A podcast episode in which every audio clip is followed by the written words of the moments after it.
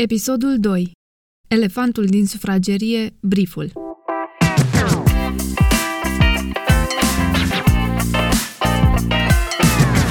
Salutare tuturor și bine ați venit la episodul 2 din podcastul Fă logul mai mare. Numele meu este Simona Stoica și sunt gazda voastră. Azi o să vorbim despre un lucru pe care îl vedem, îl creăm, dar evităm să vorbim despre el. Este vorba despre brief. Mulți dintre noi ne confruntăm cu ambiguitatea. Din păcate, oamenii de creație nu diferă cu nimic de alții. Atunci când avem un elefant în sufragerie, adică un brief ambigu, sau care e un document un pic mai bun decât un șervețel scris, intrăm într-o nebuloasă.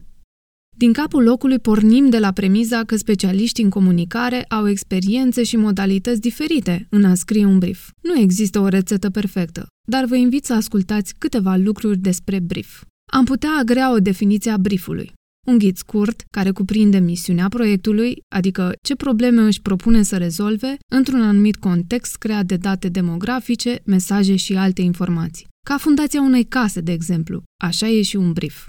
Un brief e ca un plan de joc. Are obiective clare, cu informații complete, cumva e ca o hartă de joc de vânătoare de comori pe care creativii o pot urmări. Un brief complet nu doar le arată creativilor direcția pe care să o urmărească, dar și unde să înceapă să sape după idei de aur sau unde e locul unde se află cufărul fermecat.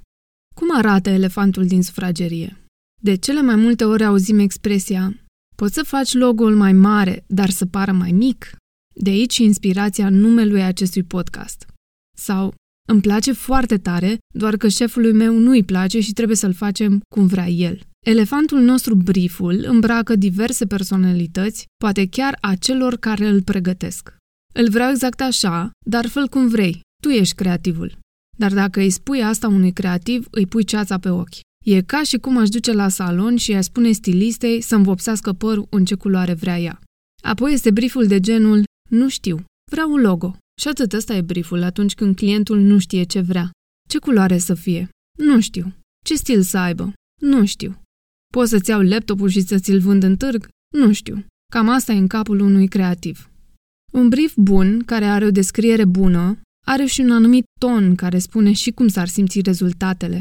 Dacă are un ton surd sau e cu niște așteptări nerealiste, e ca și cum ai bea șampanie atunci când mănânci un burger. Preferatul meu dintre toate este brieful care n-are buget. Adică, așa cum o zic unii, sky is the limit. Uite brieful, dă un twist și nu te gândi la cât costă. Apoi, după ce te asiguri că fiecare punct dintr-un PowerPoint e la locul lui, ți se spune A, faină ideea, dar nu avem buget pentru asta.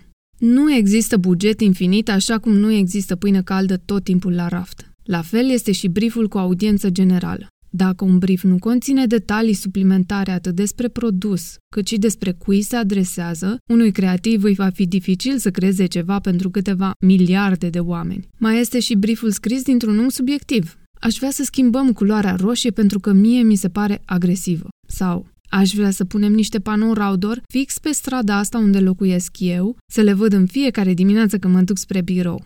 Dintre toate, cel mai greu brief e cel de rebranding. Ai impresia că i-ai dat o formă fresh briefului de rebranding și că ești pregătit pentru asta. Apoi vii și spui, fă să pară diferit, dar totuși să semene cu ce era înainte. Acum că ne-am lămurit ce anume să evităm atunci când construim un brief, vă propun un exercițiu de imaginație.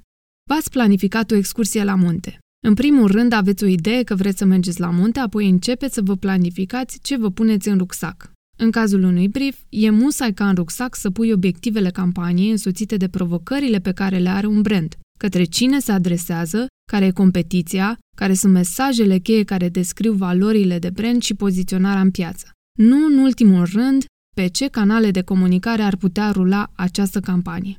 În general, crearea unui brief nu e munca unui singur om. E nevoie de o echipă de profesioniști din diverse arii de expertiză care să nu exprime doar punctul de vedere a unei singure persoane. În încheiere, un brief bun are o singură funcție. Să inspire o echipă de creație care vine cu cea mai bună idee și cu cel mai eficient răspuns de comunicare pentru a rezolva o anumită problemă. Și nu uitați că în cele din urmă voi veți căra rucsacul în spate. Vă mulțumesc pentru ascultare, Simona.